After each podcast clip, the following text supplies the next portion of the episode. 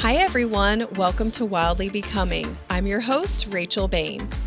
Our stories hold the power to help others overcome. Join us each week to hear incredible real-life stories from our guests. We are wildly becoming who God created us to be. Let's get started with today's episode. Hey, Wildly Becoming fam. Thank you so much for joining us today. I am here in the studio with the amazing Bling Queen, the one and only. Jill Glosser. Every time I introduce her, I come up with something new. And I'm with the amazing Rachel Bain. Brandy McMillan. Yes. And Brandy. We have an amazing guest today that is so near and dear to my heart. We have Brandy from Wildly Becoming joining us. Yay. Hi, Brandy. Hi. Thanks for being here. Our sponsor today is ARTE. ARTE Empowerment is a nonprofit organization founded by Brent Billingsley. ARTE has developed strong objectives indicative to the utilization of ARTE to create a sense of community, healing, development, pride, and empowerment. Amazing awesome. Nonprofit outreach. So Brandy, Jill and I were laughing. We were saying, okay, are we going to title this episode Clean Your Room or You're Grounded? Or Mom's going to run both away. Both are very fitting today. Yeah, both very fitting today with school out. So for our listeners today, we're going to talk about parenting. If you didn't pick up on that for our topic, we're going to talk about parenting. It's something I talk about a lot with my friends. Almost everyone I know is a parent in one capacity or another. We're seeing a lot more young children and teens coming into our counseling offices at church. Mental illness is on the rise. There's a lot of bullying. Suicide rates are going up. And so we just really felt like Jill and I thought, you know, let's have some real talk and some real conversations from two parents and a kids counselor about what's going on and how we can help. We want to encourage all parents, aunts, uncles, grandparents, bonus parents, caregivers, anyone and everyone that interacts with children. We want to be an encouragement to you today. So Jill and Brandy, what are some challenges that you're facing raising your kids today in twenty twenty-two? Brandy, do you want to start us out? Um, I think social media is a big challenge. It adds a new dynamic to parenting that maybe my parents didn't have. Right. Mm-hmm. That's a big one. Which creates a whole, a whole, uh, there's so many issues that can come from social media too, I think is the, the big issue with that.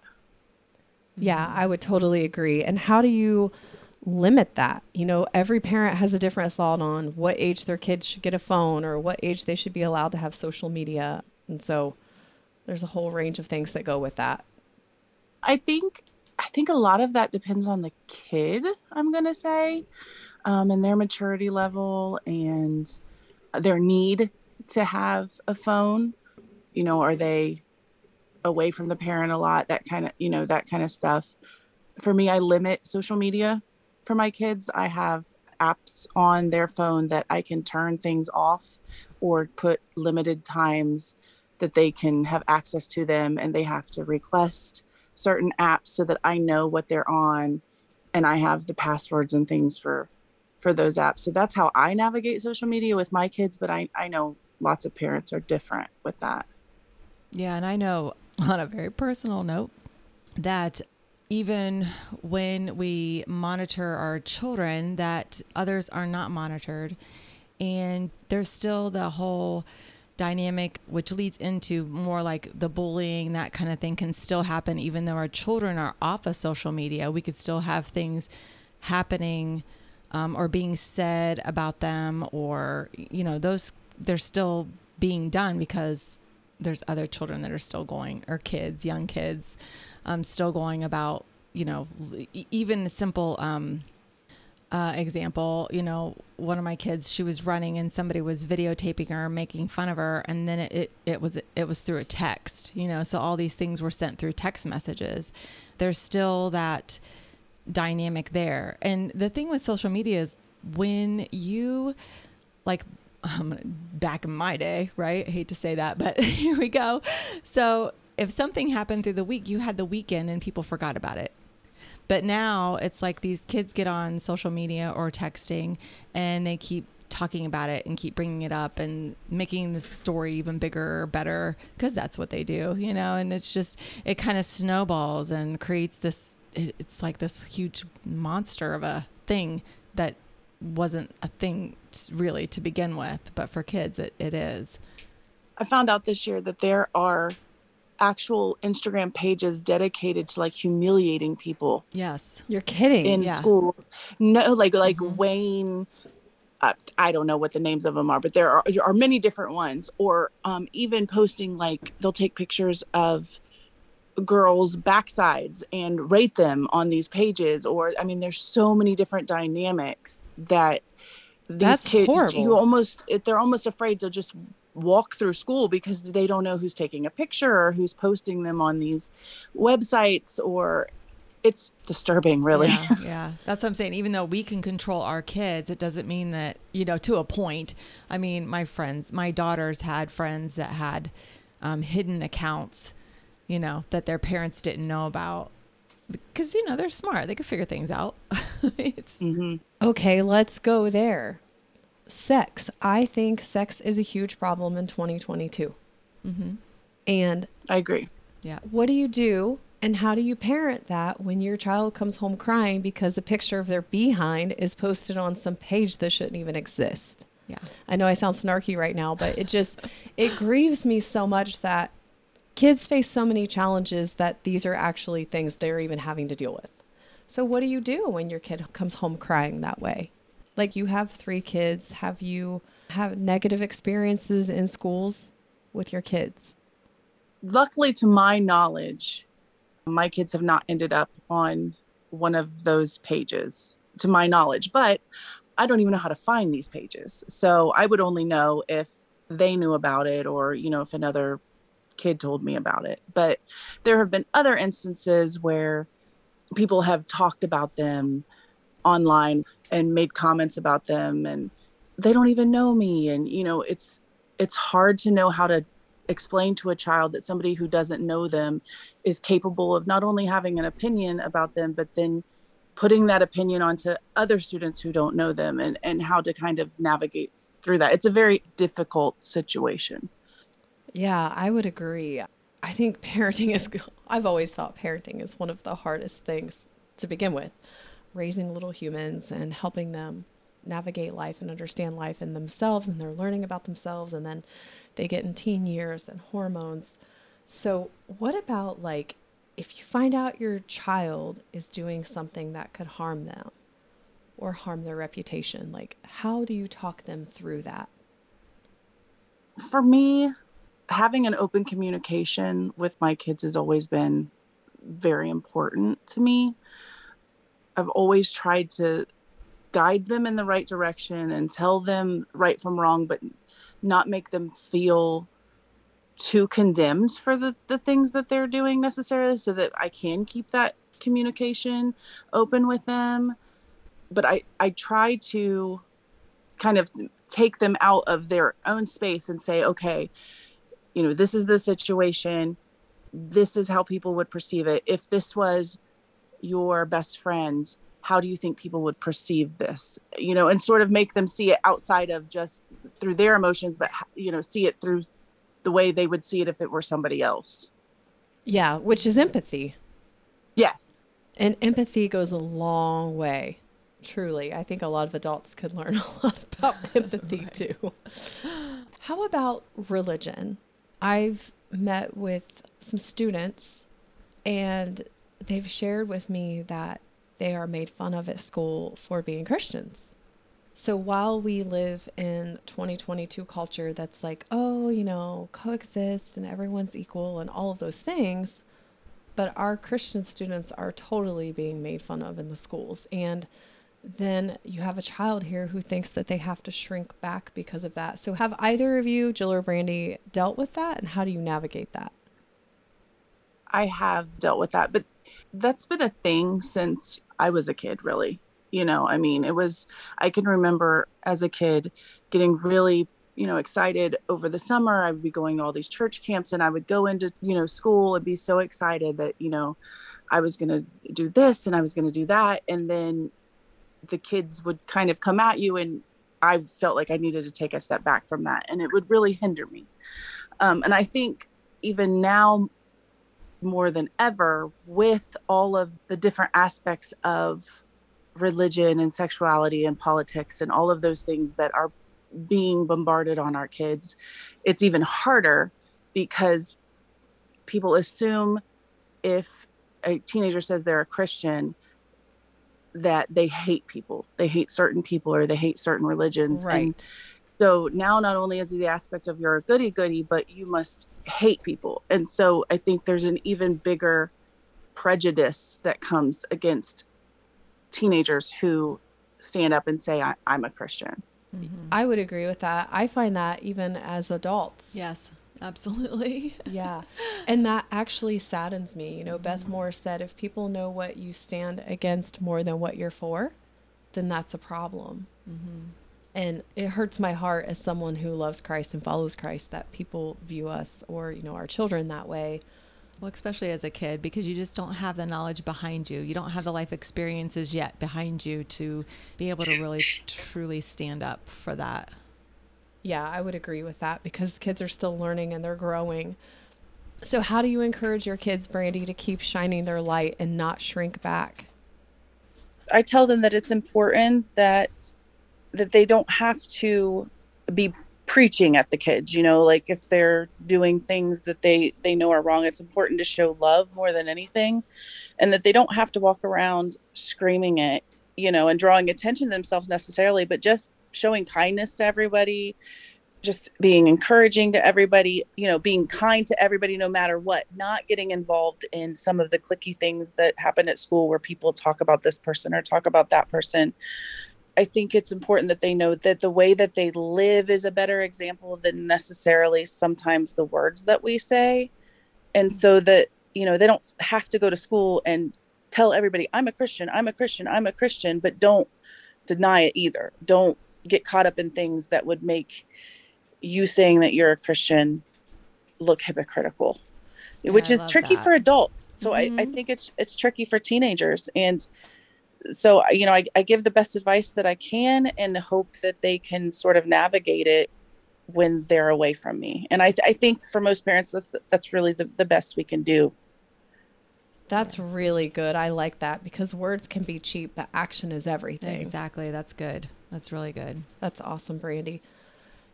Brandy, you and I were chatting about your kiddos and some of the challenges that come with parenting. And the special needs, like, do you have a child with special needs? Yes. My oldest is a multiple disability child. Okay. What? Well, he's not a child anymore. Yeah. He's I, a senior. Yeah. Oh gosh. They grow up so fast. So what, they do. What disabilities does your oldest wrestle with? Um, he is on the spectrum. Um, he also has A D H D. He has global apraxia, which some people are familiar with verbal apraxia, which affects your speech and the muscles in your mouth and the the connection between your brain and the way you talk. But he has global apraxia, so it affects his entire body. It affects, you know, his movements, his strength, how tired he gets, how quickly he gets. So he's he sort of has several different things that he's kind of working through. Right. So how how would you like to encourage maybe someone listening today that's raising a child with special needs? I think there are so many people out there. It's becoming more and more prevalent. And I think there are so many challenges and, and difficulties. So what words of encouragement could you give someone listening today? Looking back, because mine's older now, um, looking back when he was little, I think that I would say it's okay that you notice things that may be not quite right in your child. It, and there's nothing wrong with that. You know, God created everybody the way that they are, and it's not wrong to, to, to notice these things, but reaching out to their doctors and getting them help early on is like the, the best thing that you can do for them, getting them into the therapies that they need and just really being an advocate for them and not letting doctors and things like that tell you about your child when you know m- more about your child. So really advocating for them and being their voice and just knowing that you're doing a good job, even if you feel like you're not doing a good job, because there have been many times through through our journey that I have thought, I am failing this kid. You know, am I getting him enough help? Am I, you know, am I doing enough at home? Am I, you know, it's it's, it's balancing, but just knowing that if you're showing up and you're doing the best you can, that you are absolutely doing what you need to do. And know that just because a doctor tells you that they can't do something when they're little doesn't mean that they won't. I think that's important too. So many of, I work with preschoolers and so many, I watch so many parents who, well, the doctor says he's never going to do this. The doctor says he's never going to do that. And they told me that about my son too. And now my, you know, they told me Elijah would never carry on a conversation. And this kid carries on conversations just fine. Now his speech is off because of his apraxia, but he carries him on just fine. He's getting ready to graduate high school. He's in R O T C. He helped with the varsity football team this past year. Love it. Um, with the equipment's manager. I mean, these kids, if you don't, you know, these kids can do more than the world wants to put on them. That's right. Being their advocate. That's powerful, Brandy. That's one of my favorite things about you is that you advocate so much for your children, and gosh, you really are an incredible parent. And I think most parents, regardless of their children, think that they're failing at this thing called parenting mm-hmm. a lot of times. And that's why yeah, we felt constantly. It was so, right, so important to encourage parents today through this podcast. One thing I did want to point out, you were saying how you talk about the kids matters, like speaking life over them. Don't just take the doctor says they're never going to do this. Don't accept that. Keep working on it, you know. And I actually had in my notes how you talk to your kids matter, and, and here is why. And and I would like you and Jill to add some input to this. I grew up and was not talked to well. And I know the trauma that resulted from that. But I also was at a volleyball tournament over the weekend. And I hear people in the stores when I'm grocery shopping. And like, I used to be a coach. So I, you know, coaching kids, I would hear how parents would talk to kids, and I'm not judging any parent because they all have their issues too. They're all dealing with their own trauma and their own stress and life struggles and possible mental health issues that they haven't worked through. But how we talk, not just, you know, to ourselves and to one another, but also to our kids really matters, because something that we might think isn't a big deal could be something that sticks to that kid like glue and shapes their little minds. And so I kind of want to cringe and, and die sometimes inside when I hear the ways that some of the parents are speaking to their kids. Oh yeah. I always said, you know, God doesn't make junk. So you do have to watch your words. And I've screwed up so many times. I'll be the first to admit, and my kids will be right behind me saying, yep, she sure did. I think it's a learning it's, process, though. I don't think perfection can be obtained because none of us are perfect. Right. But it's a learning process. And then sometimes you also are, you know, a younger parent who is literally growing up with their child. You know, there's also that person. So it's parenting is hard. And if you don't have a good foundation of the parent before you and stepping up and out of that, you know, how you do that, what that looks like, all those things, it, it's not easy.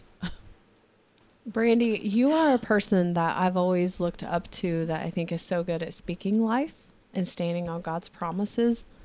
How do you do that for your kids? Do you just do you remind them who they are in Christ and what that looks like? Um, it's so important for me that my kids know that they are not their mistakes, because I have made plenty of mistakes in my life. And Same.